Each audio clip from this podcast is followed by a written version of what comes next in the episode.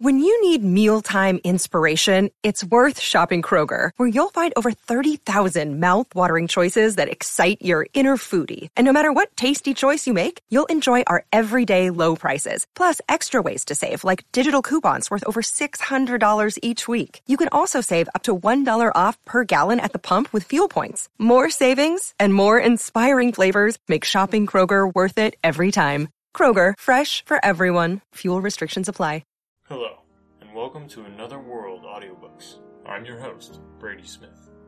As names have power, words have power. Words can light fires in the minds of men. Words can wring tears from the hardest hearts. May it please you, gentle listener, what you're about to listen to is an audiobook recording that I performed. I'm not a professional, rather, I'm someone who loves words and respects the power they hold. I love books, but I find myself without as much time to read as I'd like, and that's why I love audiobooks. They allow you to immerse yourself in a different world while going about your mundane tasks of life. They transport you from outer space to Middle Earth, from ocean vistas to the top of a snowy mountain. Every week, Another World Audiobooks is bringing you about an hour's worth of content. We'll work our way through some of the greatest pieces of literature known to man. It's my hope that the audiobooks I record for you are your ticket to another world. Christmas is fast approaching, and the season would not be complete without Charles Dickens' timeless classic, A Christmas Carol. So get yourself a cup of hot chocolate, snuggle up with a blanket by the fire, and enjoy. May this recording haunt your houses pleasantly throughout this magical season. Stave 3 The second of the three spirits. Awaking in the middle of a prodigiously tough snore, and sitting up in bed to get his thoughts together, Scrooge had no occasion to be told that the bell was again upon the stroke of one. He felt that he was restored to consciousness in the right nick of time, for the especial purpose of holding a conference with the second messenger dispatched to him through Jacob Marley's intervention, but finding that he turned uncomfortably cold when he began to wonder which of his curtains the new spectre would draw back, he put them every one aside with his own hands, and lying down again, established a sharp lookout all round the bed, for he wished to challenge the spirit at the moment of its appearance, and did not wish to be taken by surprise and made nervous. Gentlemen of the free and easy sort, who plume themselves on being acquainted with a move or two, and being usually equal to the time of day, express the wide range of their capacity for adventure by observing that they are good for anything from pitch and toss to manslaughter, between which opposite extremes, no doubt, there lies a tolerably wide and comprehensive range of subjects. Without venturing for Scrooge quite as hardily as this, I don't mind calling on you. To, I don't mind calling on you to believe that he was ready for a good broad field of strange appearances, and that nothing between a baby and a rhinoceros would astonish him very much. Now, being prepared for almost anything, he was not by any means prepared for nothing, and consequently, when the bell struck one, and no shape appeared, he was taken with a violent fit of trembling. Five minutes, ten minutes, a quarter of an hour went by, yet nothing came. All this time he lay on his bed, the very core and centre of a blaze of ruddy light, which streamed upon it when the clock proclaimed the hour, and which, being only light, was more alarming than a dozen ghosts, as he was powerless to make out what it meant, or would be at, and was sometimes apprehensive that he might be, at that very moment, an interesting case of spontaneous combustion, without having the consolation of knowing it. At last, however, he began to think, as you or I would have thought at first, for it is always the person not in the predicament who knows what ought to have been done in it, and would unquestionably have done it too. At last, I say, he began to think that the source and secret of this ghostly light might be in the adjoining room, from whence, on further tracing it, it seemed to shine. This idea taking full possession of his mind, he got up softly and shuffled in his slippers to the door. The moment Scrooge's hand was on the lock, a strange voice called him by his name and bade him enter. He obeyed. It was his own room, there was no doubt about that, but it had undergone a surprising transformation. The walls and ceiling were so hung with living greens that it looked a perfect grove, from every part of which bright gleaming berries glistened. The crisp leaves of holly, mistletoe, and ivy reflected back the light, as if so many little mirrors had been scattered there. And such a mighty blaze went roaring up the chimney as that dull petrification of a hearth had never known in Scrooge's time, or Marley's, or for many, many a winter season gone heaped up on the floor to form some kind of throne, were turkeys, geese, game, poultry, brawn, great joints of meat, suckling pigs, long wreaths of sausages, mince pies, plum puddings, barrels of oysters, red hot chestnuts, cherry cheeked apples, juicy oranges, luscious pears, immense twelve cakes, and seething bowls of punch that made the chamber dim with their delicious steam. In easy state upon this couch there sat a jolly giant, glorious to see, who bore a glowing torch, in the shape not unlike Plenty's horn, and held it up, high up, to shed its light on Scrooge as he came peeping round the door. Come in! exclaimed the ghost. Come in and know me better, man. Scrooge entered timidly, and hung his head before the spirit. He was not the dogged Scrooge he had been, and though the spirit's eyes were clear and kind, he did not like to meet them. I am the ghost of Christmas present, said the spirit. Look upon me. Scrooge reverently did so. It was clothed in one simple green robe or mantle, bordered with white fur, that its capacious breast was bare, as if disdaining to be warded or concealed by any artifice. Its feet, observable beneath the ample folds of the garment, were also bare, and on its head it wore no other covering than a holly wreath set here and there with shining icicles. His dark brown curls were long and free, free as his genial face, its sparkling eyes, its open hand, its cheery voice, its unconstrained demeanour, and its joyful air. Girded round its middle was an antique scabbard, but no sword was in it, and the ancient sheath was eaten up with rust. You have never seen the like of me before, exclaimed the spirit. Never, Scrooge made answer to it. I have never walked forth with my younger members of my family, meaning, for I am very young, my elder brothers born in these latter years, pursued the phantom. I don't think I have, said Scrooge. I'm afraid I have not. Have you had many brothers, Spirit? More than eighteen hundred, said the ghost. A tremendous family to provide for, muttered Scrooge. The ghost of Christmas present rose. Spirit, said Scrooge submissively, conduct me where you will. I went forth last night on compulsion, and I learned a lesson which is working now. Tonight, if you have aught to teach me, let me profit by it. Touch my robe. Scrooge did as he was told, and held it fast. Holly, mistletoe, red berries, ivy, turkeys, geese, game, poultry, brawn, meat, pigs, sausages, oysters, pies, puddings, fruit, and punch all vanished instantly. So did the room, the fire, the ruddy glow, the hour of night, and they stood in the city streets on Christmas morning, where, for the weather was severe, the people made a rough but brisk and not unpleasant kind of music in scraping the snow from the pavement in front of their dwellings and from the tops of their houses, whence it was mad delight to the boys to see it come plumping down into the road below and splitting into artificial little snowstorms. The house fronts looked black enough, and the windows blacker, contrasting with the smooth white sheet of snow upon the roofs, and with the dirtier snow upon the ground, which last deposit had been ploughed up in deep furrows by the heavy wheels of carts and wagons, furrows that crossed and recrossed each other hundreds of times, where the great streets branched off, and made intricate channels hard to trace in the thick yellow mud and icy water. The sky was gloomy, and the shortest streets were choked up with a dingy mist, half thawed, half frozen, whose heavier particles descended in a shower of sooty atoms, as if all the chimneys in Great Britain had, by one consent, caught fire, and were blazing away to their dear hearts' content. There was nothing very cheerful in the climate of the town, and yet was there an air of cheerfulness abroad that the clearest summer air and brightest summer sun might have endeavoured to diffuse in vain. For the people who were shoveling away the housetops were jovial and full of glee, calling out to one another from the parapets, and now and then exchanging a facetious snowball, better natured missile far than any a worldly jest, laughing heartily if it went right, and not less heartily if it went wrong. The poulterer's shop was still half open, and the fruiters were radiant in their glory.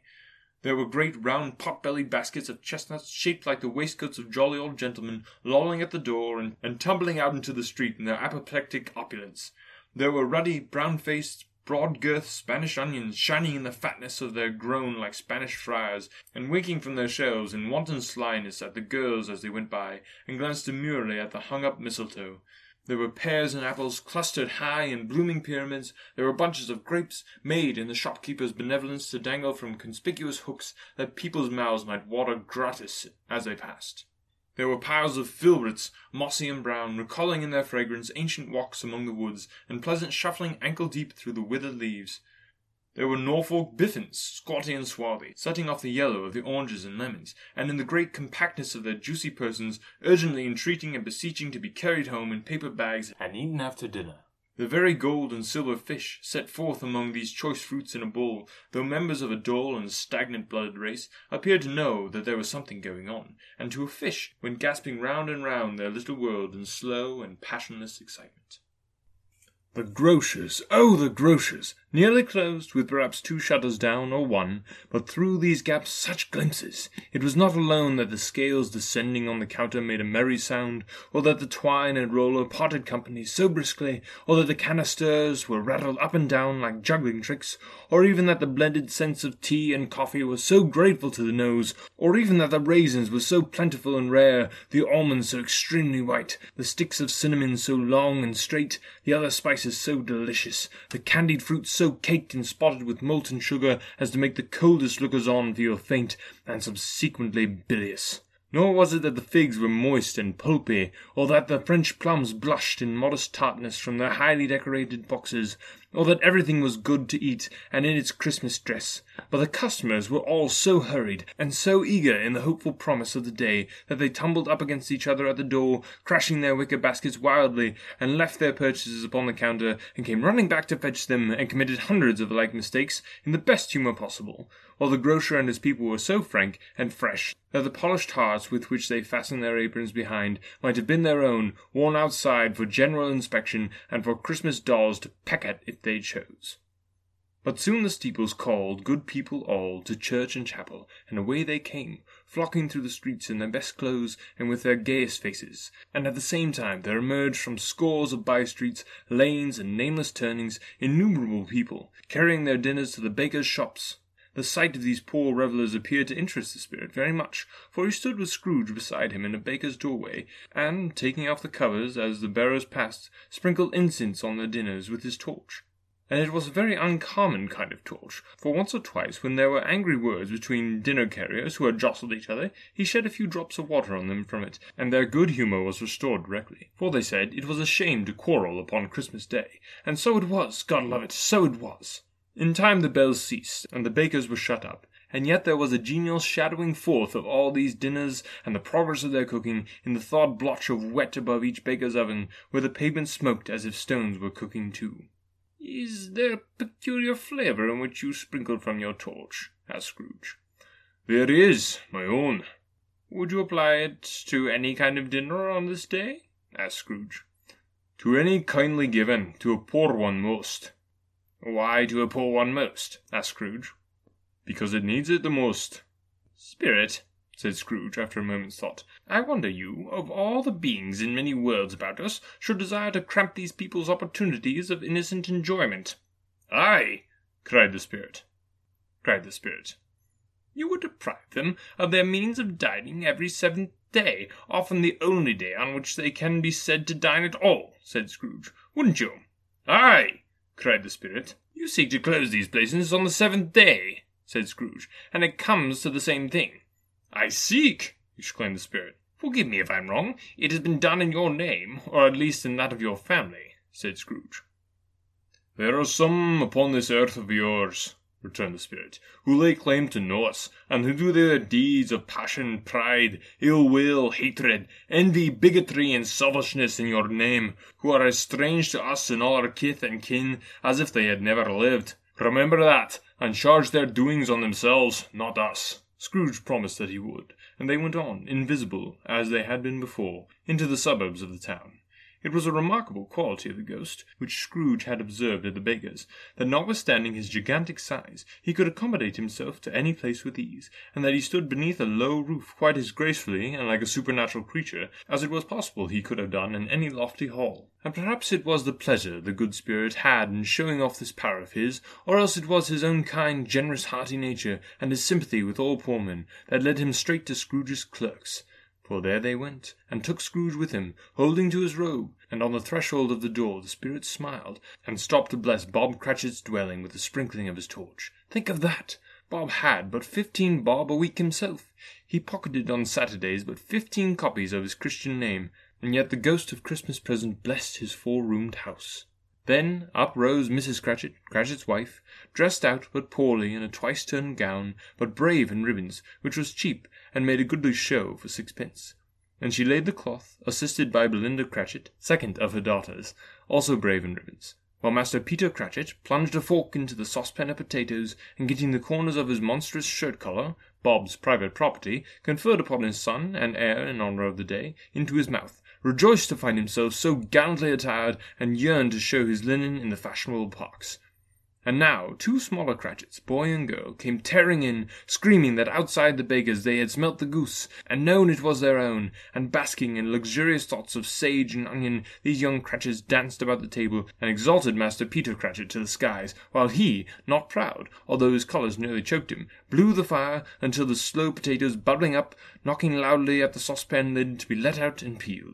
What has ever got your precious father then? said Mrs. Cratchit and your brother, Tiny Tim, and Martha weren't as late Christmas Day by half an hour.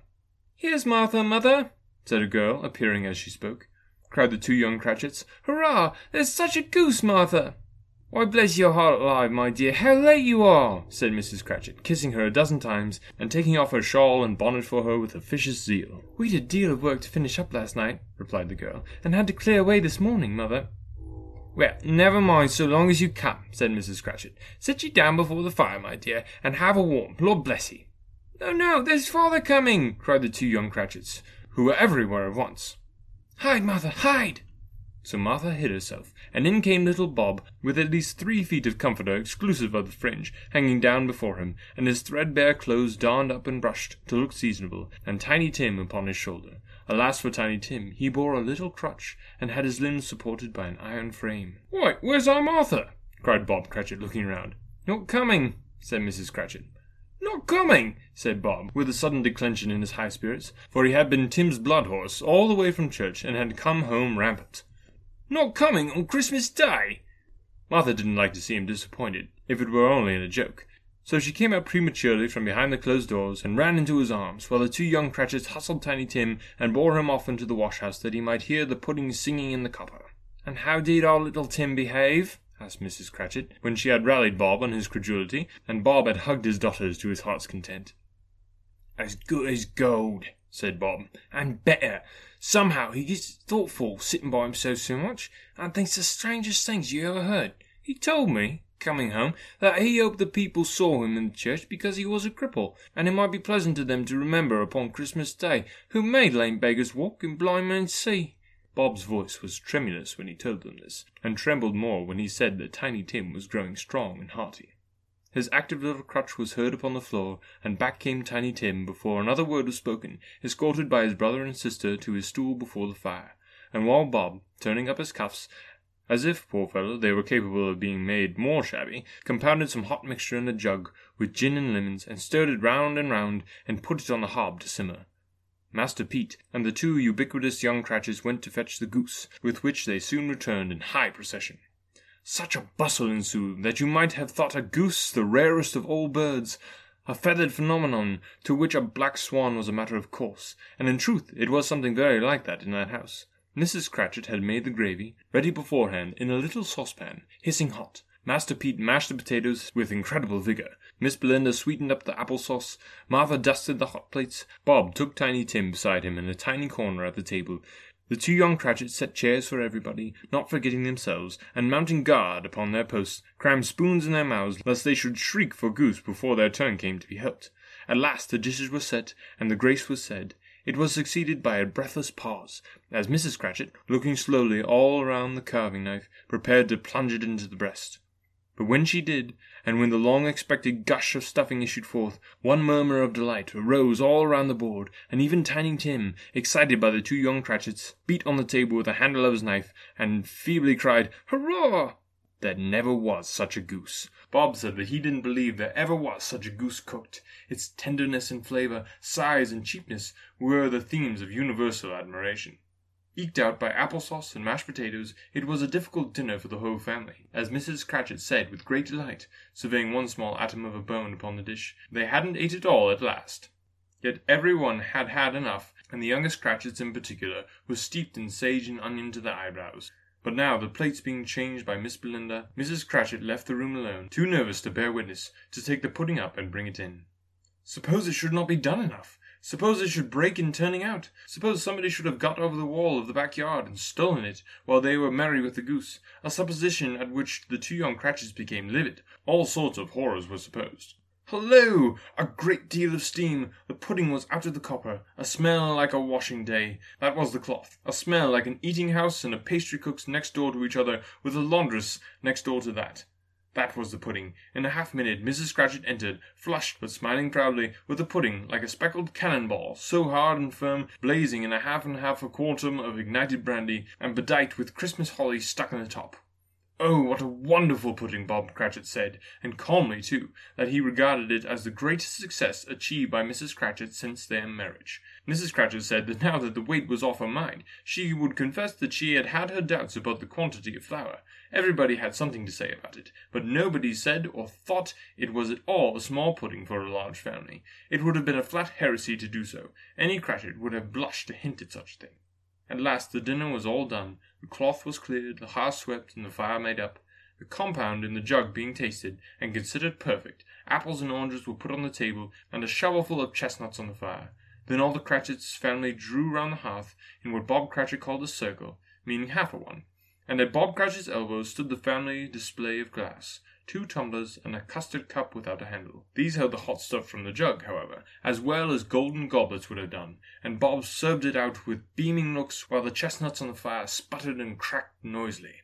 Then Bob proposed, Merry Christmas to us all, my dears. God bless us. Which all the family re echoed.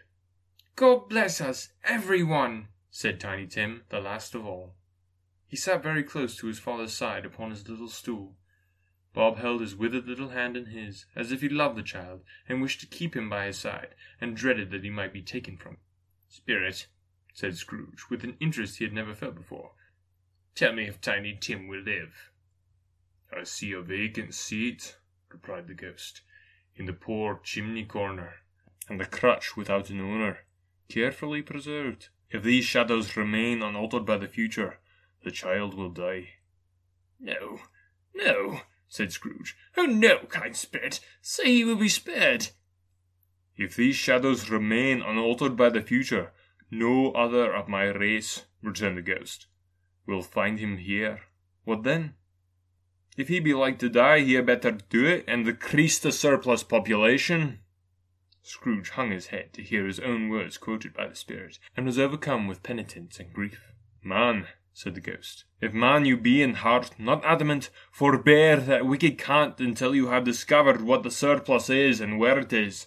Will you decide what men shall live, what men shall die? It may be that in the sights of heaven you are more worthless and less fit to live than millions like this poor man's child. Oh God, to hear the insect on the leaf pronouncing on the too much life among his hungry brothers in the dust. Scrooge bent before the ghost's rebuke, and trembling cast his eyes upon the ground, but he raised them speedily on hearing his own name. Mr. Scrooge, said Bob, I'll give you Mr. Scrooge, the founder of the feast. The founder of the feast, indeed, cried Mrs. Cratchit, reddening. I wish I hadn't him here. I'd give him a piece of my mind to feast upon, and I hope he'd have a good appetite for it. My dear, said Bob, the children, Christmas Day. It should be Christmas Day, I'm sure, said she, on which one drinks the health of such an odious, stingy, hard, unfeeling man as Mr. Scrooge. You know he is, Robert. Nobody knows it better than you do. Poor fellow. My dear, was Bob's mild answer. Christmas Day. I'll drink his health for your sake. And the day's, said Mrs. Cratchit. Not for his. Long life to him. A Merry Christmas and a Happy New Year. He'll be very merry and very happy, I have no doubt. The children drank the toast after her. It was the first of their proceedings which had no heartiness. Tiny Tim drank it last of all, but he didn't care twopence for it. Scrooge was the ogre of the family. The mention of his name cast a dark shadow on the party, which was not dispelled for full five minutes. After it had passed away, they were ten times merrier than before, for the mere relief of Scrooge the baleful being done with. Bob Cratchit told them how he had a situation in his eye for Master Peter, which would bring in, if obtained, full five and sixpence weekly, the two young Cratchits laughed tremendously at the idea of Peter's being a man of business, and Peter himself looked thoughtfully at the fire from between his collars, as if he were deliberating what particular investments he should favour when he came into the receipt of that bewildering income. Martha, who was a poor apprentice at a milliner's, then told them what kind of work she had to do, and how many hours she worked at a stretch, and how she meant to lie abed tomorrow morning for a good long rest, tomorrow being a holiday she passed at home. Also, how she had seen a countess and a lord some days before, and how the lord was much about as tall as Peter, at which Peter pulled up his collar so high that you couldn't have seen his head if you had been there.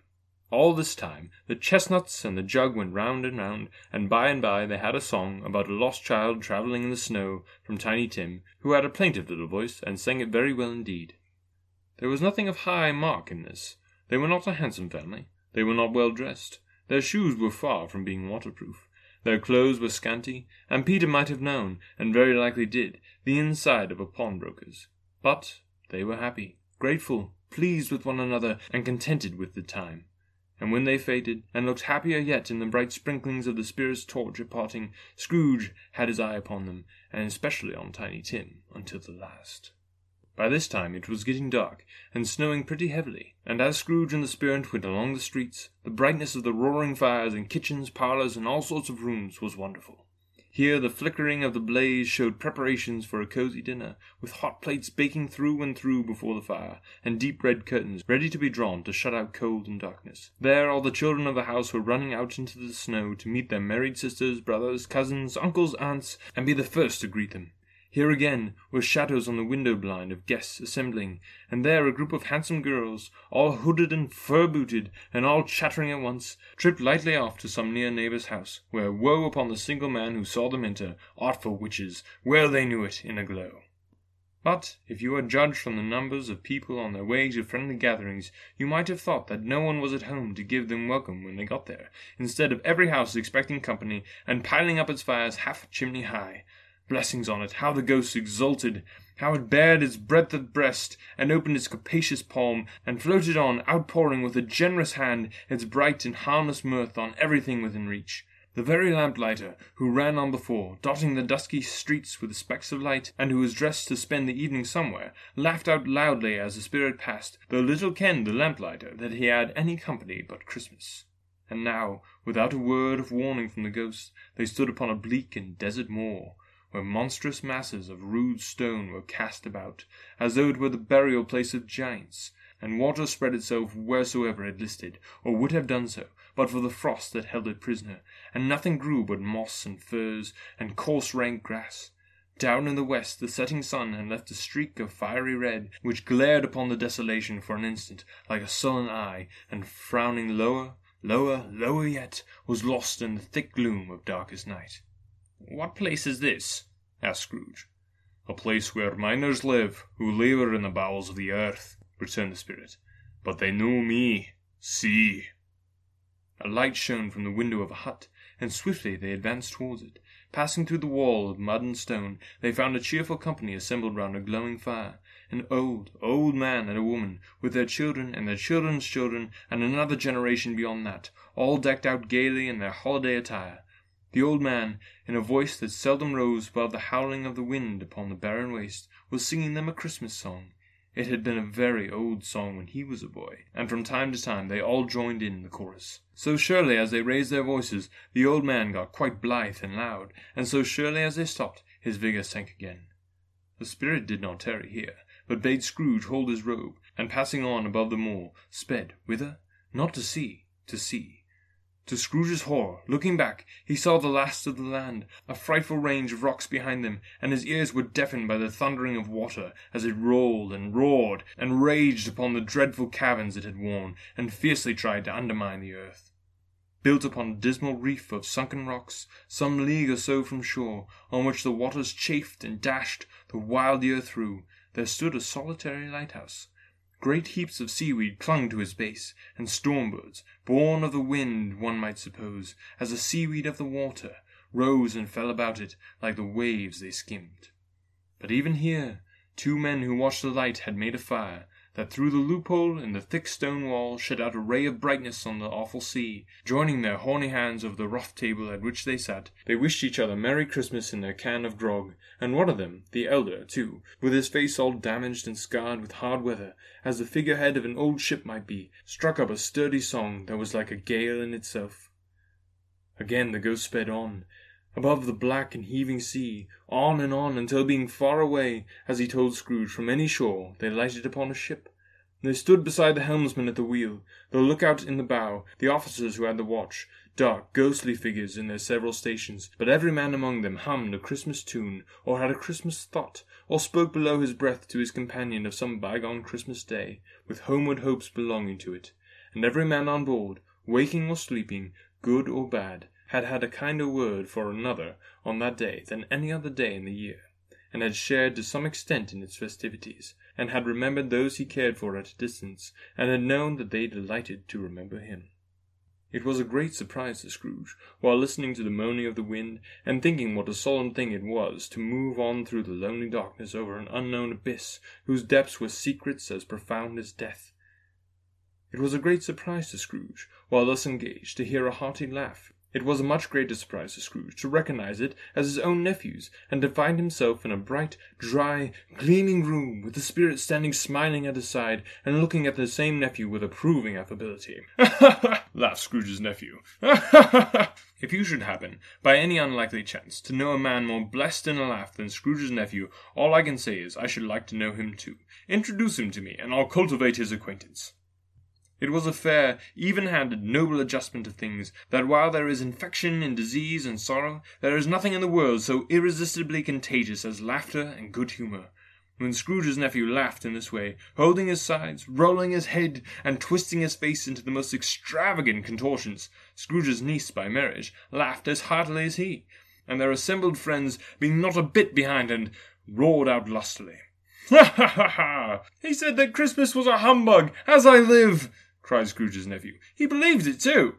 More shame for him, Fred, said Scrooge's niece indignantly. Bless those women. They never do anything by halves. They are always in earnest.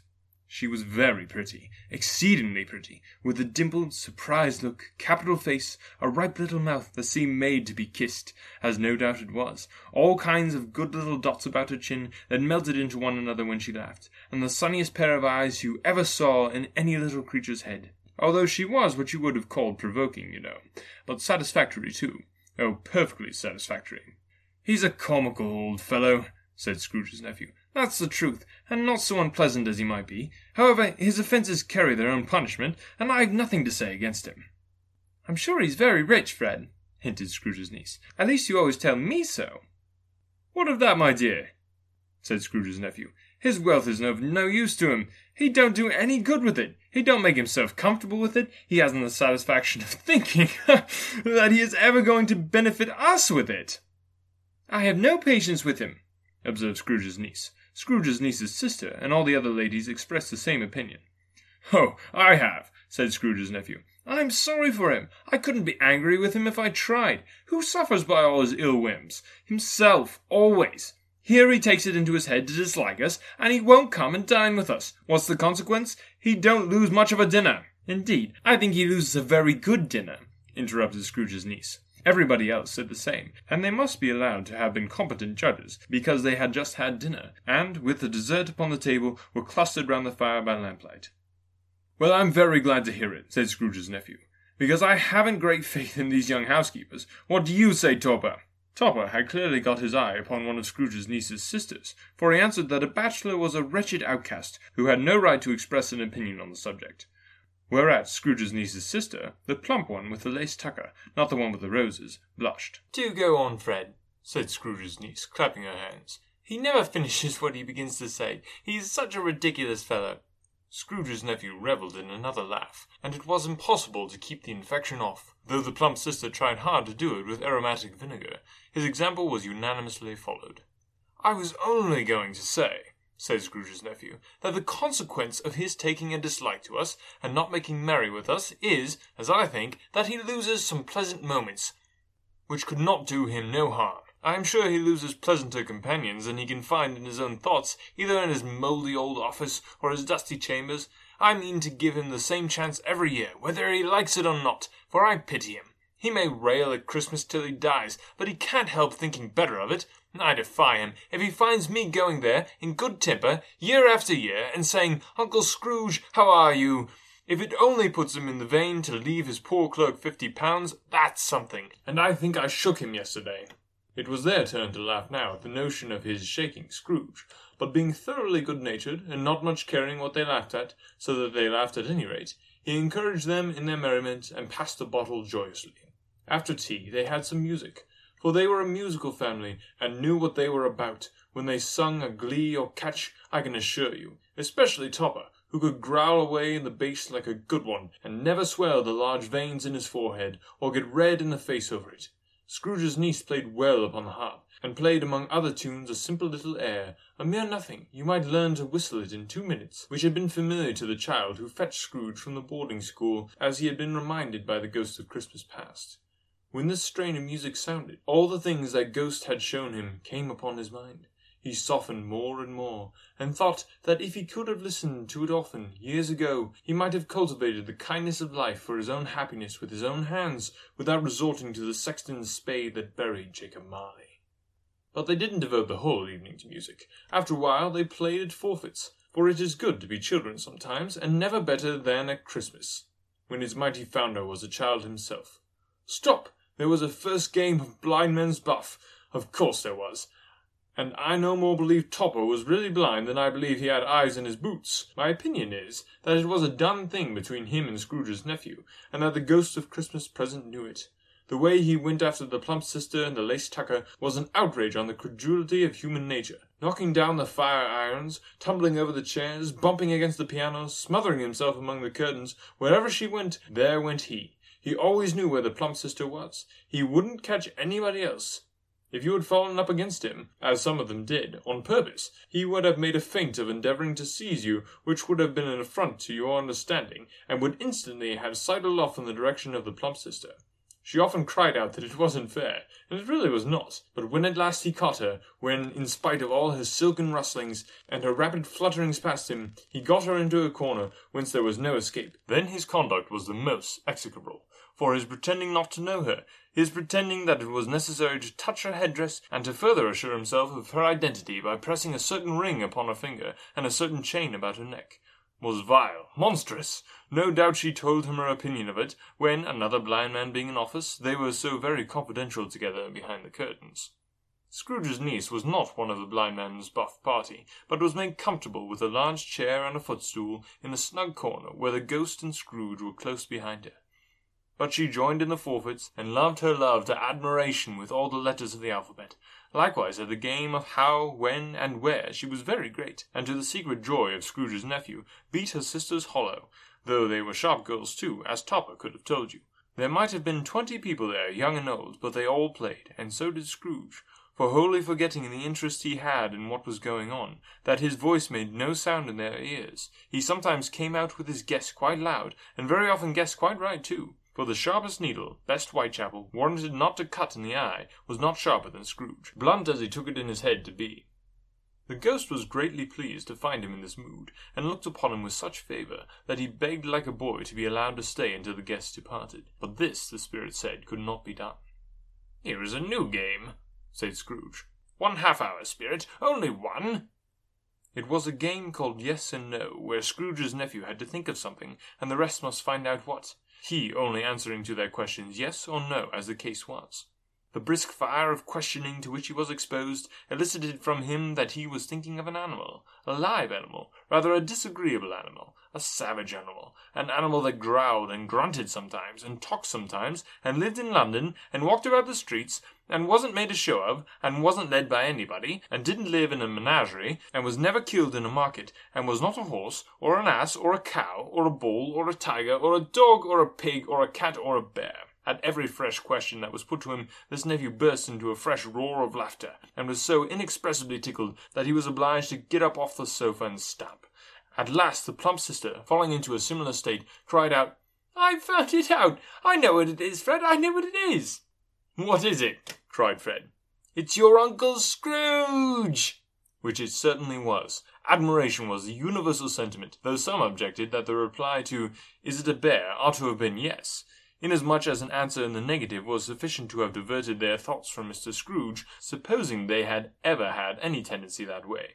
He has given us plenty of merriment, I'm sure, said Fred, and it would be ungrateful not to drink to his health. Here is a glass of mulled wine ready to our hand at the moment, and I say, Uncle Scrooge!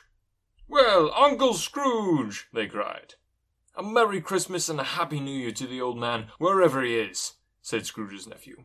He wouldn't take it from me, but may he have it nevertheless. Uncle Scrooge! Uncle Scrooge had imperceptibly become so gay and light of heart that he would have pledged the unconscious company in return, and thanked them in an inaudible speech if the ghost had given him time. But the whole scene passed off in the breath of the last spoken word by his nephew, and he and the spirit were again upon their travels. Much they saw, and far they went, and many homes they visited, but always with a happy end. The spirits stood beside sick beds, and they were cheerful; on foreign lands, and they were close at home by struggling men, and they were patient in their great hope; by poverty, and it was rich; in almshouse, hospital, and jail, in misery's every refuge, where vain man in his little brief authority had not made fast the door, and barred the spirit out, he left his blessing, and taught Scrooge his precepts. It was a long night, if it were only a night. But Scrooge had his doubts of this, because the Christmas holiday appeared to be condensed into the space of time they passed together. It was strange, too, that while Scrooge remained unaltered in his outward form, the ghost grew older, clearly older. Scrooge had observed this change, but never spoke of it until they left the child's twelfth night party, when, looking at the spirit as they stood together in an open place, he noticed that its hair was grey. "Are the spirits' lives so short?" asked Scrooge. "My life upon this globe is very brief," replied the ghost. "It ends to-night." "To-night!" cried Scrooge. "To-night at midnight. Hark! The time is drawing near." The chimes were ringing the three quarters past eleven at the moment. "Forgive me if I am not justified in what I ask," said Scrooge, looking intently on the spirit's robe, "but I see something strange and not belonging to yourself protruding from your skirts. Is it a foot or a claw?" "It might be a claw, for the flesh there is upon it was the spirit's sorrowful reply. Look here. From the folding of its robe it brought two children, wretched, abject, frightful, hideous, miserable. They knelt down at his feet and clung upon the outside of its garment. Oh, man, look here! Look! Look down here! exclaimed the ghost. They were a boy and a girl, yellow, meagre, ragged, scowling, wolfish but prostrate too in their humility. Where graceful youth should have filled their features out, and touched them with its freshest tints, a stale and shrivelled hand, like that of age, had pinched and twisted them, and pulled them into shreds. Where angels might have sat enthroned, devils lurked, and glared out menacingly. No change, no degradation, no perversion of humanity in any grade, through all the mysteries of wonderful creation, has monsters half so horrible and dread. Scrooge started back, appalled. Having them shown to him in this way, he tried to say they were fine children, but the words choked themselves, rather than being parties to a lie of such enormous magnitude. "Spirit, are they yours?" Scrooge could say no more. "They are man's," said the spirit, looking down upon them, "and they cling to me, appealing from their fathers. This boy is ignorance, this girl is want. Beware of them both, and all of their degree. But most of all, beware this boy, for on his brow I see written which is doom, unless the writing be erased. Deny it, cried the spirit, stretching out his hand towards the city. Slander those who tell ye, admit it for your factious purposes, and make it worse, and bide the end. Have they no refuge or resource? cried Scrooge. Are there no prisons?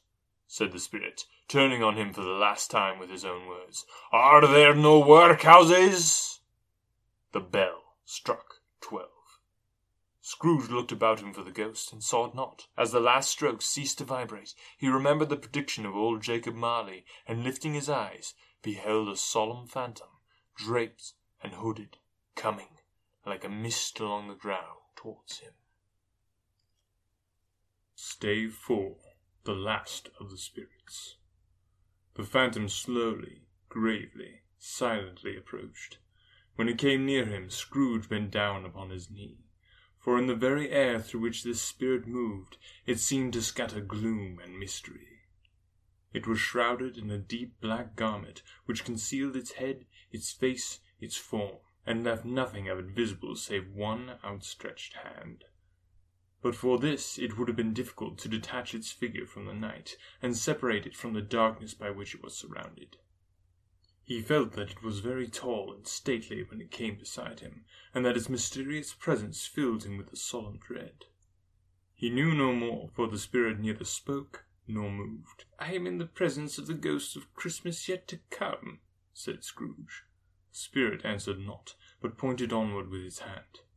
You are to show me shadows of things which have not happened, but will happen in the time before us, Scrooge pursued.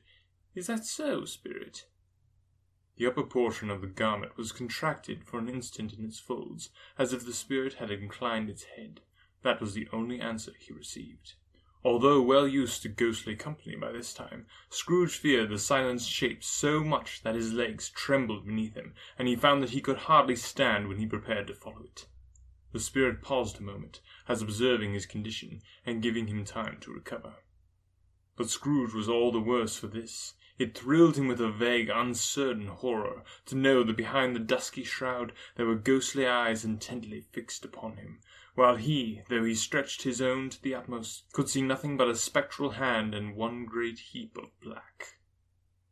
Ghost of the future, he exclaimed, I fear you more than any spectre I have seen, but as I know your purpose is to do me good, and as I hope to live to be another man from what I was, I am prepared to bear your company, and do it with a thankful heart.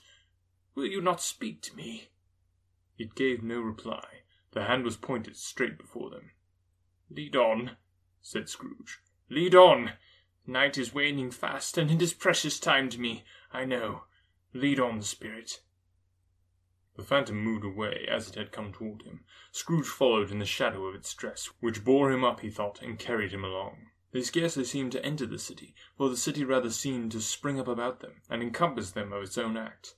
But there they were, in the heart of it, on change amongst the merchants, who hurried up and down, and chinked the money in their pockets, and conversed in groups, and looked at their watches, and trifled thoughtfully with their great gold seals, and so forth, as Scrooge had seen them often. The spirit stopped beside one little knot of business men. Observing that the hand was pointed to them, Scrooge advanced to listen to their talk. No, said a great fat man with a monstrous chin. I don't know much about it. Either way, I only know he's dead. When did he die?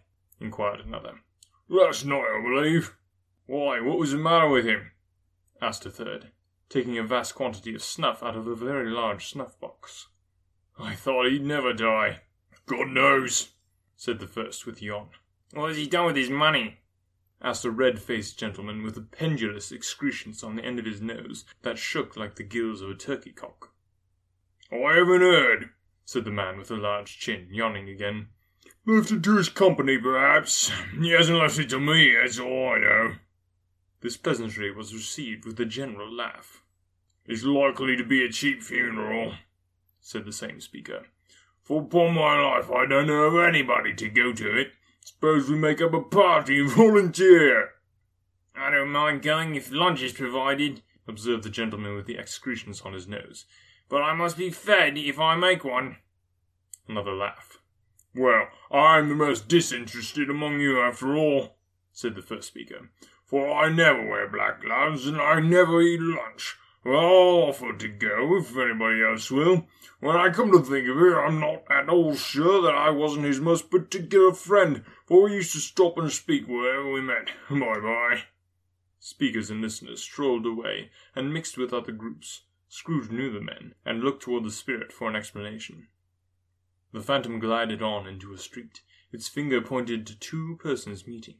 Scrooge listened again, thinking that the explanation might lie there. He knew these men also, perfectly. They were men of business, very wealthy and of great importance. He had made a point of always standing well in their esteem, in a business point of view, that is, strictly in a business point of view. How are you? said one. How are you? returned the other. Well, said the first. Old Scratch has got his own that last day. So I'm told, returned the second. Cold, isn't it? Seasonable for Christmas time. You're not a skater, I suppose? No, no. Something else to think of. Good morning. Not another word. That was their meeting, their conversation, and their parting. Scrooge was at first inclined to be surprised that the spirit should attach importance to conversations apparently so trivial, but feeling assured that they must have some hidden purpose, he set himself to consider what it was likely to be. They could scarcely be supposed to have been bearing on the death of Jacob, his old partner, for that was the past, and this ghost's province was the future. Nor could he think of any one immediately connected with himself to whom he could apply them, but nothing doubting that to whomever they applied they had some latent moral for his own improvement, he resolved to treasure up every word he heard and everything he saw, and especially to observe the shadow of himself when it appeared, for he had an expectation that the conduct of his future self would give him the clue he missed, and would render the solution of these riddles easy. He looked about in that very place for his own image, but another man stood in his accustomed corner, and though the clock pointed to his usual time of day to be there, he saw no likeness of himself among the multitudes that poured in through the porch. It gave him little surprise, however, for he had been revolving in his mind a change of life, and thought and hoped he saw his new born resolutions carried out in this. Quiet and dark beside him stood the phantom, with its outstretched hand. When he roused himself from his thoughtful quest, he fancied from the turn of the head and its situation in reference to himself that the unseen eyes were looking at him keenly, it made him shudder and feel cold. They left the busy scene and went into an obscure part of town where Scrooge had never penetrated before, although he recognized its situation and its bad repute. The ways were foul and narrow, the shops and houses wretched, the people half naked, drunken, slipshod, ugly. Alleys and archways, like so many cesspools, disgorged their offences of smell and dirt and life upon the straggling streets, and the whole quarter reeked with crime, with filth and misery. Far in this din of infamous resort there was a low-browed, beetlish shop, below a penthouse roof, where iron, old rags, bottles, bones, and greasy offal were brought. Upon the floor within were piled up heaps of rusty keys, nails, chains, hinges, files, scales, weights, and refuse iron of all kinds. Secrets that few would like to scrutinize were bred and hidden in mountains of unseemly rags, masses of corrupted fat, and sepulchres of bones. Sitting in among the wares he dealt in, by a charcoal stove made of old bricks, was a grey-haired rascal, nearly seventy years of age, who had screened himself from the cold air without by a frowsy curtaining of miscellaneous tatters hung upon a line, and smoked his pipe in all luxury of calm retirement. Scrooge and the Phantom came into the presence of this man, just as a woman with a heavy bundle slunk into the shop, but she had scarcely entered when another man, similarly laden, came in too, and she was closely followed by a man in faded black, who was no less startled by the sight of them than they had been upon the recognition of each other. After a short period of blank astonishment, in which the old man with the pipe had joined them, they all three burst into a laugh. Let the chairwoman alone to be the first, cried the woman who had entered first. Let the laundress alone to be the second, and let the undertaker's man alone to be the third. Look here, old Joe, here's a chance, if we haven't all three met here without meaning it. Couldn't imagine a better place, said old Joe, removing his pipe from his mouth. Come into the parlour. You made free of it long ago, you know, and the other two ain't strangers. Stop till I shut the door of the shop. Ha! How shrieks! There ain't such a bit, there ain't such a rusty bit of metal in the place as his own hinges, I believe, and I'm sure there's no such old bones here as mine. Ha! We're all suitable to our calling. We're well matched. Come into the parlour. Come on, come into the parlour. The parlour was a space behind the screen of rags. The man raked the fire together with an old stair rod, and having trimmed his smoky lamp, for it was night, with the stem of his pipe, put it in his mouth again. While he did this, the woman who had already spoke threw her bundle on the floor, and sat down in a flaunting manner on a stool, crossing her elbows at the knees, and looking with a bold defiance at the other two. What odds then? What odds, Mrs. Dilber? said the woman. Every person has a right to take care of themselves. He always did. That's true indeed, said the laundress. No man more so. Why then, don't stand staring at us as if you was afraid, woman. Who's the wiser? We're not going to pick holes in each other's coats, I suppose. No, indeed, said Mrs. Dilber and the man together. We should hope not. Very well then, cried the woman. That's enough. Who's the worse for the loss of a few things like these? Not a dead man, I suppose. No, indeed, said Mrs. Dilber, laughing. If you wanted to keep him after he was dead, the wicked old screw, pursued the woman, why wasn't he natural in his lifetime? If he had been, he'd have had somebody to look after him when he was struck with death, instead of lying gasping out his last there, alone by himself. It's the truest of words that was ever spoke, said Mrs. Dilber. It's a judgment on him. I wish it was a little heavier judgment, replied the woman. And it should have been, you may depend upon it, if I could have laid my hands on anything else. Open the bundle, old Joe, and let me know the value of it. Speak out plain. I'm not afraid to be the first, nor afraid for them to see it. We know pretty well that we were helping ourselves before we met here, I believe. It's no sin. Open the bundle, Joe. But the gallantry of her friends would not allow this, and the man in faded black, mounting the breach first, produced his plunder. It was not extensive. A seal or two, a pencil case, a pair of sleeve buttons, and a brooch of no great value were all. They were severally examined and appraised by old Joe, who chalked the sums he was disposed to give for each upon the wall, and added them up into a total when he found there was nothing more to come. That's the amount, said Joe, and I wouldn't give another sixpence, if I were boiled for not doing it. Who's next? Mrs. Dilber was next. Sheets and towels, a little wearing apparel, two old-fashioned silver teaspoons, a pair of sugar tongs, and a few boots. Her account was stated on the wall in the same manner. I always give too much to ladies. It's a weakness of mine, and that's the way I ruin myself, said old Joe. That's your account. If you asked me for another penny and made it an open question, I'd repent of being so liberal and knock off half a crown. And now do my bundle, Joe, said the first woman. Joe went down on his knees for the greater convenience of opening it, and having unfastened a great many knots, dragged out a large and heavy roll of some dark stuff. What do you call this? said Joe. Bed curtains. Ah! returned the woman, laughing and leaning forward to cross her arms. Bed curtains! You don't mean to say you took 'em down, rings and all, with him lying there? said Joe. Yes, I do, replied the woman. Why not? You were born to make your fortune, said Joe, and you'll certainly do it. I certainly shan't hold my hand when I can get anything in it by reaching it out for the sake of such a man as he was. I promise you, Joe returned the woman coolly. Don't drop that oil upon the blankets now. His blankets? Who else's do you think? replied the woman. He isn't likely to take cold without 'em, I dare say. I hope he didn't die of anything catching, eh? Said Joe, stopping his work and looking up. Don't be afraid of that, returned the woman. I ain't so fond of his company that I'd loiter about him for such things if he did. Ha! You may look through the shirt till your eyes ache, but you won't find a hole in it, nor a threadbare place. It's the best he had, and a fine one too. They'd have wasted it if it hadn't been for me. What do you call wasting of it? asked old Joe. Putting it on him to be buried in, to be sure, replied the woman with a laugh.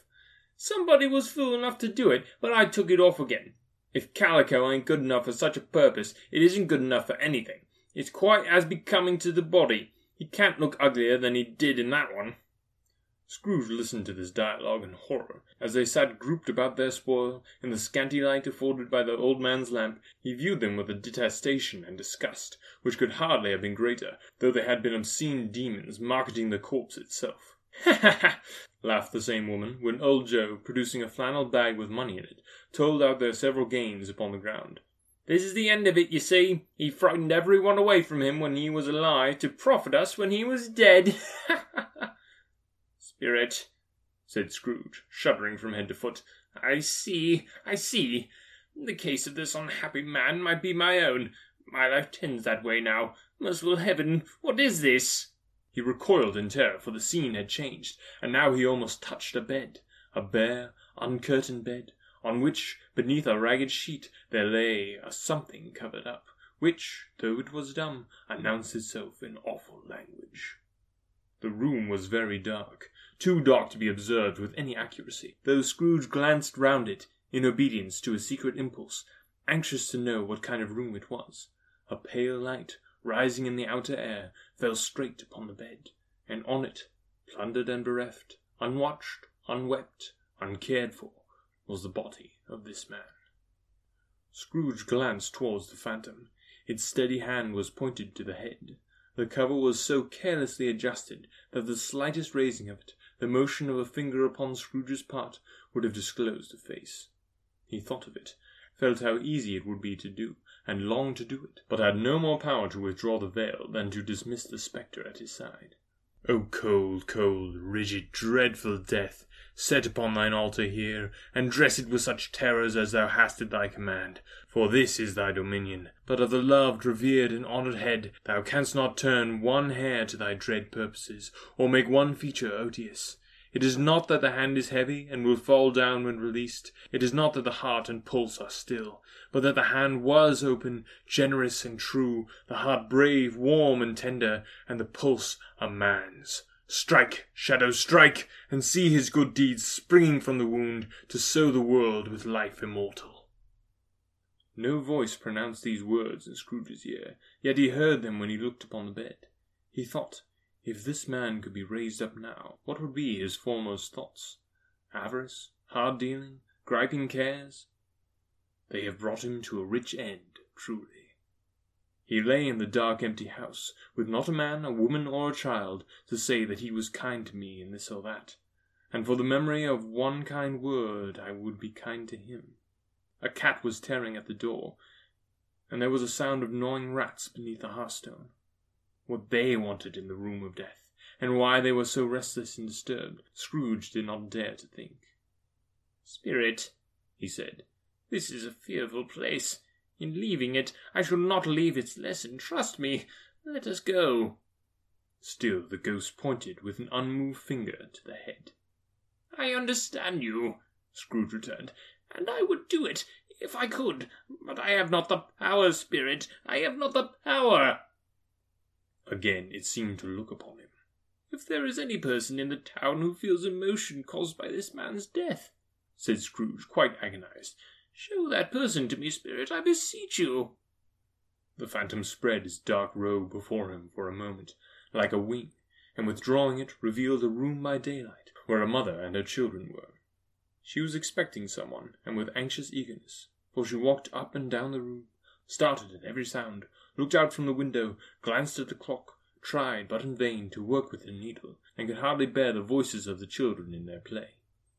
At length the long expected knock was heard. She hurried to the door and met her husband, a man whose face was careworn and depressed, though he was young.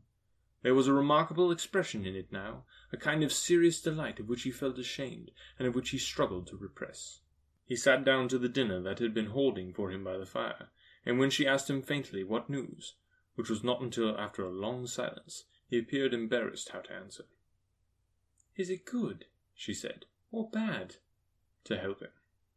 Bad, he answered. We are quite ruined. No, there is yet hope, Caroline. If he relents, she said, amazed.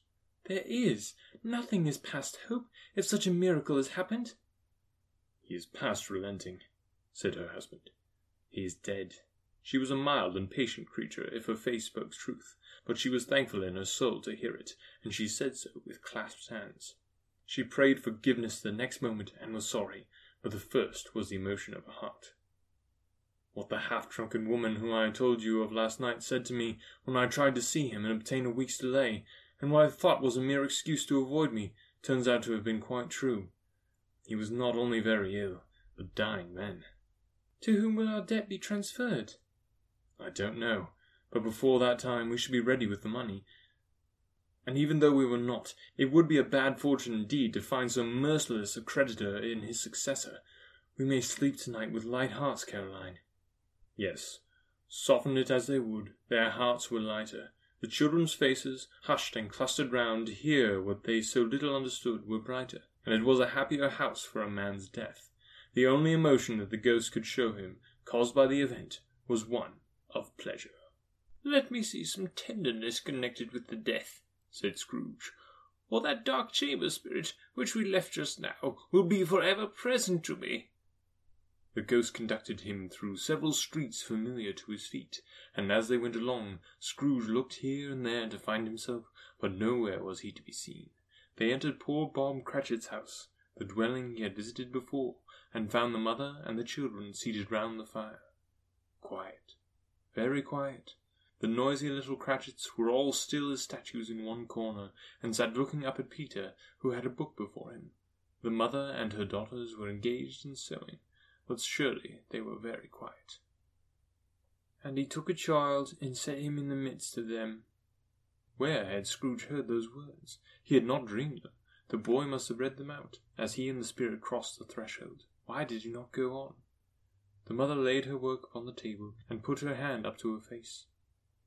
The colour hurts my eyes, she said. The colour? Ah, poor Tiny Tim. They're better now again, said Cratchit's wife. It makes them weak by candlelight. And I wouldn't show weak eyes to your father when he comes home for the world. It must be near his time. Past his time, Peter answered, shutting up his book. But I think he has walked a little slower than he used these last few evenings, mother. They were quiet again. At last she said, in a steady, cheerful voice that only faltered once, I've known him walk with Tiny Tim upon his shoulder very fast indeed. So have I, cried Peter. Often. And so have I, exclaimed another. So had all. But he was so very light to carry, she resumed, intent upon her work, and his father loved him so that it was no trouble, no, no trouble. And there is your father at the door. She hurried up to meet him, and little Bob and his comforter, he had need of it, poor fellow, came in. His tea was ready for him on the hob, and they all tried who should help him to it most. Then the two young Cratchits got upon his knee and laid each child a little cheek upon his face, as they said, don't mind it, father. Don't be grieved. Bob was very cheerful with them, and spoke pleasantly to all the family. He looked at the work upon the table, and praised the industry and speed of Mrs. Cratchit and the girls. They would be done long before Sunday, he said. Sunday? You went today then, Robert? said the wife. Yes, my dear, returned Bob. I wish you could have gone. It would have done you good to see how green a place it is. But you'll see it often. I promised him that I would walk there on Sunday. My little, child, cried Bob. My little child. He broke down all at once. He couldn't help it. If he could have helped it, he and his child would have been farther apart, perhaps, than they were. He left the room and went upstairs into the room above, which was lighted cheerfully and hung with Christmas. There was a chair set close beside the child, and there were signs of someone having been there lately. Poor Bob sat down in it, and when he had thought a little and composed himself, he kissed the little face. He was reconciled to what had happened, and went down again quite happy. They drew about the fire and talked, the girls and mother working still. Bob told them of the extraordinary kindness of Mr. Scrooge's nephew, whom he had scarcely seen but once, and who, meeting him in the street that day, and seeing that he looked a little, just a little down, you know, said Bob, inquired what had happened to distress him. On which, said Bob, for he is the pleasantest spoken gentleman you've ever heard, I, I told him, I am heartily sorry for it, Mr. Cratchit, he said, and heartily sorry for your good wife. By and by, how he ever knew that, I don't know. Knew what, my dear? Why, that you were a good wife, replied Bob. Everybody knows that, said Peter. Very well observed, my boy, cried Bob. I hope they do. Heartily sorry, he said, for your good wife. If I can be of service to you in any way, he said, giving me his card. That's where I live. Pray come to me. Now it wasn't, cried Bob, for the sake of anything he might be able to do for us, so much as for his kind way, that this was quite delightful. It really seemed as if he had known our Tiny Tim and fell with us. I'm sure he's a good soul, said Mrs. Cratchit. You will be sure of it, my dear, returned Bob, if you had saw him and spoke to him. I shouldn't be at all surprised, mark what I say, if he got Peter a better situation. Only hear that, Peter, said Mrs. Cratchit. And then, cried one of the girls, Peter will be keeping company with someone and setting up for himself. Get along with you, retorted Peter, grinning. It's just as likely as not, said Bob. One of these days. Oh, there's plenty of time for that, my dear. But However, and whenever we part from one another, I am sure we shall none of us forget poor Tiny Tim, shall we? Or this first parting that there was among us? Never, father, cried they all. And I know, said Bob, I know, my dears, that when we recollect how patient and how mild he was, although he was a little, little child, we shall not quarrel easily among ourselves and forget poor Tiny Tim in doing it. No, never, father, they all cried again. I'm very happy, said little Bob. I am very happy. Mrs. Cratchit kissed him, his daughters kissed him, the two young Cratchits kissed him, and Peter and himself shook hands. Spirit of Tiny Tim, thy childish essence was from God. Spectre, said Scrooge, something informs me that our parting moment is at hand. I know it, but I know not how. Tell me what man that was whom we saw lying dead. The ghost of Christmas yet to come conveyed him, as before, though a different time, he thought. Indeed, there seemed no order in these latter visions, save that they were in the future, into the results of businessmen, but showed him not himself. Indeed, the spirit did not stay for anything, but went straight on, as to the end just now desired, until besought by Scrooge to tarry for a moment. This court, said Scrooge, through which we hurry now, is where my place of occupation is, and has been for a length of time. I see the house. Let me behold what I shall be in days to come. The spirit stopped. The hand was pointed elsewhere. The house is yonder, Scrooge exclaimed. Why do you point away? The inexorable finger underwent no change. Scrooge hastened to the window of his office and looked in. It was an office still, but not his. The furniture was not the same, and the figure in the chair was not himself. The phantom pointed as before. He joined it once again, and wondering why and whither he had gone, accompanied it until they reached an iron gate. He paused to look around before entering. The churchyard. Here, then, the wretched man whose name he had now to learn lay underneath the ground. It was a worthy place, walled in by houses, overrun by grass and weeds, the growth of vegetation's death, not life, choked up with too much burying, fat with repleted appetite, a worthy place. The spirit stood among the graves and pointed down to one. He advanced toward it, trembling. The phantom was exactly as it had been, but he dreaded that he saw a new meaning in its solemn shape. Before I draw nearer to that stone to which you point, said Scrooge, answer me one question. Are these the shadows of things that will be, or are they shadows of things that may be only? Still the ghost pointed downward to the grave by which it stood. Men's courses will foreshadow certain ends to which, if persevered in, they must lead, said Scrooge. But if these courses be departed from, the ends would change. Say it is thus with what you show me. The spirit was immovable as ever. Scrooge crept towards it, trembling as he went, and following the finger, read upon the stone of the neglected grave his own name Ebenezer Scrooge. Am I that man who lay upon the bed? he cried upon his knees. The spirit pointed from the grave to him and back again. No, Spirit! Oh, no, no! The finger was still there. Spirit! he cried, tight clutching at his robe. Hear me! I am not the man I was! I will not be the man I must have been but for this intercourse. Why show me this if I am past all hope? For the first time the hand appeared to shake. Good Spirit! He pursued, as down upon the ground he fell before it. Your nature intercedes for me, and pities me. Assure me that I may yet change these shadows you have shown me by an altered life. The kind hand trembled.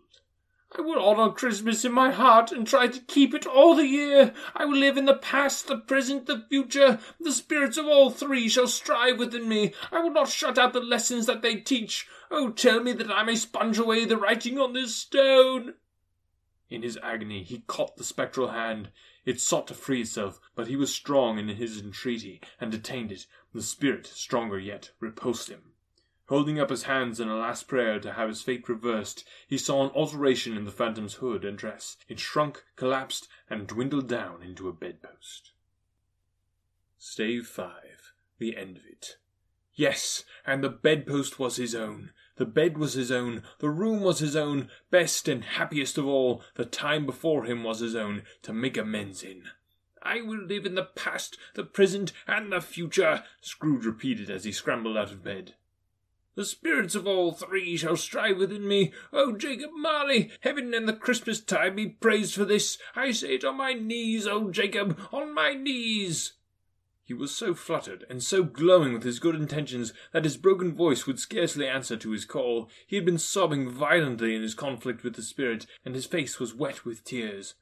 They are not torn down, cried Scrooge, holding out his bed curtains in his arms. They are not torn down, rings and all. They are here. I am here. The shadows of things that would have been may be dispelled. They will be! I know they will be! His hands were busy with his garments all this time, turning them inside out, putting them on upside down, tearing them, mislaying them, making them parties to every kind of extravagance. I don't know what to do, cried Scrooge, laughing and crying in the same breath, and making a perfect Laocoön of himself with his stockings.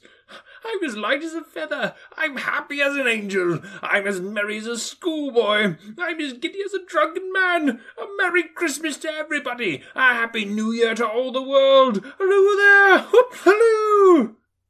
He had frisked into the sitting room, and was now standing there, perfectly winded.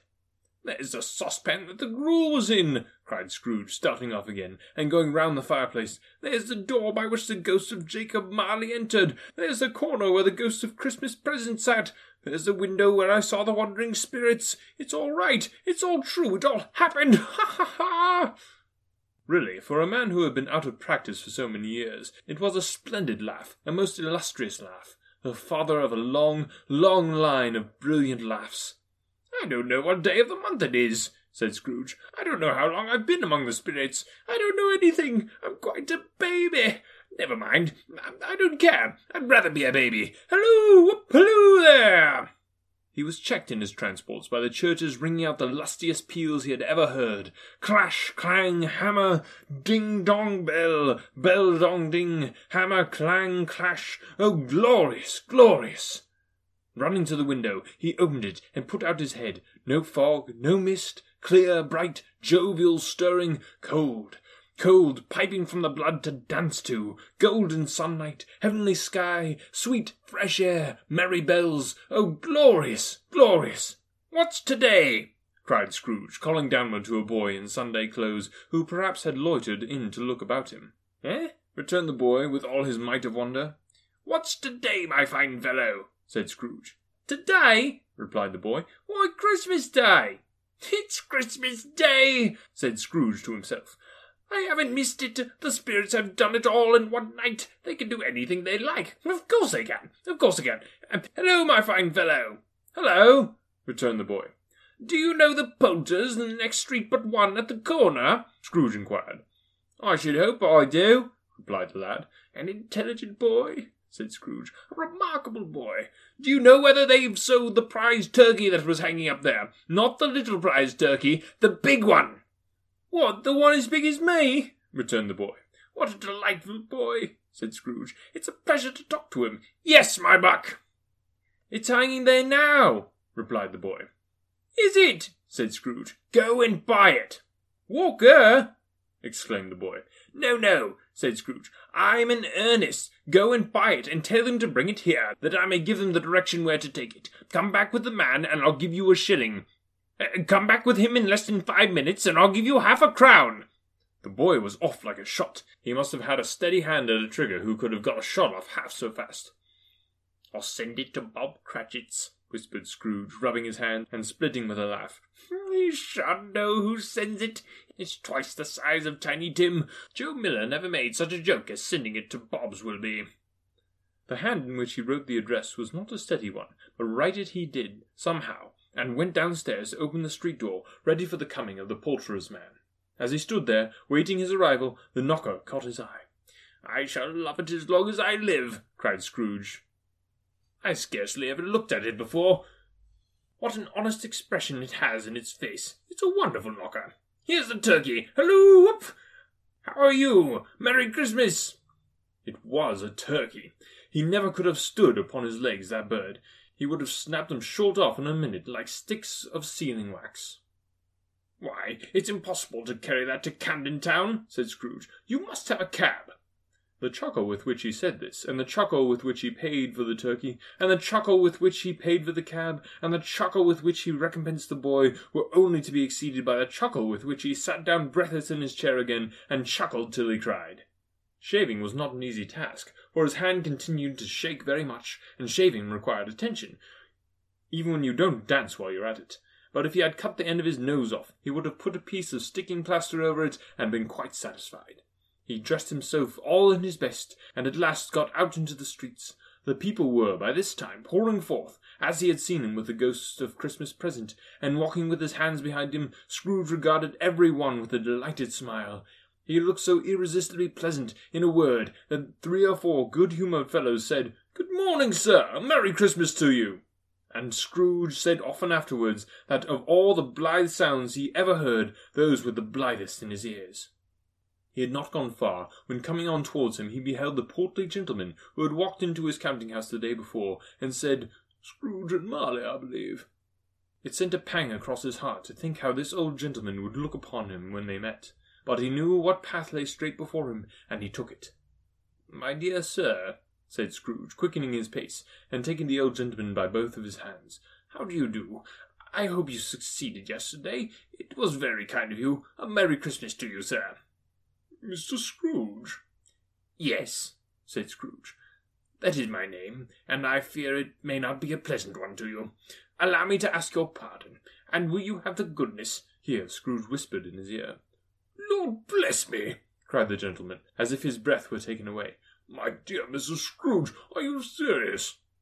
If you please, said Scrooge, not a farthing less. A great many back payments are included in it, I assure you. Will you do me that favour?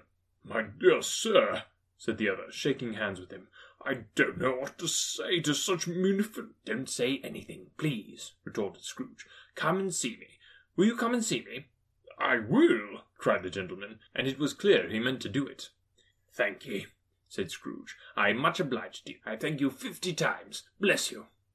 He went to church, and walked about the streets, and watched the people hurrying to and fro, and patted children on the head, and questioned beggars, and looked down into the kitchens of houses, and up to the windows, and found that everything could yield him pleasure.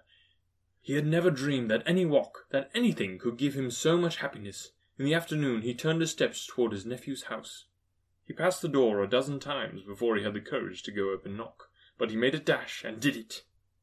Is your master at home, my dear? Said Scrooge to the girl. Nice girl, very. Yes, sir. Where is he, my love? said Scrooge. He's in the dining room, sir, along with the mistress. I'll show you upstairs, if you please. Thank you. He knows me, said Scrooge, with his hand already on the dining room lock. I'll go in here, my dear. He turned in gently, and sidled his face in round the door. They were looking at the table, which was spread out in great array, for these young housekeepers are always nervous on such points, and like to see that everything is right. Fred, said Scrooge. Dear heart alive, how his niece by marriage started! Scrooge had forgotten for the moment about her sitting in the corner with the footstool, or he wouldn't have done it on any account. Why, bless my soul! cried Fred. Who's that? It's I, your Uncle Scrooge. I have come to dinner. Will you let me in, Fred? Let him in! It was a mercy he didn't shake his arm off. He was at home in five minutes. Nothing could be heartier. His niece looked just the same. So did Topper when he came. So did the plump sister when she came. So did every one when they came. Wonderful party, wonderful games, wonderful unanimity, wonderful happiness. But he was early at the office next morning. Oh, he was early there. If he could only be there first, and catch Bob Cratchit coming in late, that was the thing he had set his heart upon. And he did it. Yes, he did. The clock struck nine. No Bob. A quarter past. No Bob. He was full eighteen minutes and a half behind his time. Scrooge sat with his door wide open that he might see him come into the tank. His hat was off before he opened the door, his comforter too. He was on his stool in a jiffy, driving away with his pin as if he were trying to overtake nine o'clock. Hello, growled Scrooge in his accustomed voice, as near as he could feign to it. What do you mean by coming here at this time of day? I'm very sorry, sir, said Bob. I am behind my time. You are? repeated Scrooge. Yes, I think you are. Step this way, sir, if you please. It's only once a year, sir, pleaded Bob, appearing from the tank. It shall not be repeated. I was making rather merry yesterday, sir. Now, I'll tell you what, my friend, said Scrooge. I'm not going to stand this sort of thing any longer, and therefore, he continued, leaping from his stool, and giving Bob such a dig in the waistcoat that he staggered back into the tank again, and therefore I am about to raise your salary. Bob trembled, and got a little nearer to the ruler. He had a momentary idea of knocking Scrooge down with it, holding him, and calling to the people in the court for help and a straight waistcoat. A Merry Christmas, Bob, said Scrooge, with an earnestness that could not be mistaken, as he clapped him on the back. A merrier Christmas, Bob, my good fellow, than I have given you for many a year. I'll raise your salary and endeavour to assist your struggling family, and we will discuss your affairs this very afternoon over a Christmas bowl of smoking bishop, Bob. Make up the fires and buy another coal scuttle before you dot another I, Bob Cratchit. Scrooge was better than his word. He did it all, and infinitely more, and to Tiny Tim, who did not die, he was a second father. He became as good a friend, as good a master, as good a man, as the good old city knew, or any other good old city, town, or borough in the good old world. Some people laughed to see the alteration in him, but he let them laugh, and little heeded them, for he was wise enough to know that nothing ever happened on this globe for good at which some people did not have their fill of laughter in the outset. And knowing that such as these would be blind anyway, he thought it quite as well that they should wrinkle up their eyes in grins as have the malady in less attractive forms. His own heart laughed, and that was quite enough for him. He had no further intercourse with spirits, but lived upon the total abstinence principle ever afterwards, and it was always said of him that he knew how to keep Christmas well if any man alive possessed the knowledge. May that be truly said of us, and all of us, and so, as Tiny Tim observed, God bless us, every one. The end. Thank you for listening. This podcast is just getting started, and I greatly value your feedback, comments, and snide remarks. You can reach me at anotherworldaudiobooks at gmail.com. If you enjoyed this, would you consider letting me know by leaving a rating? It helps so much. Or if that's too much work, maybe just share the podcast with someone else you know who loves free audiobooks. Stay tuned for the next installment. For Another World Audiobooks, this is Brady Smith.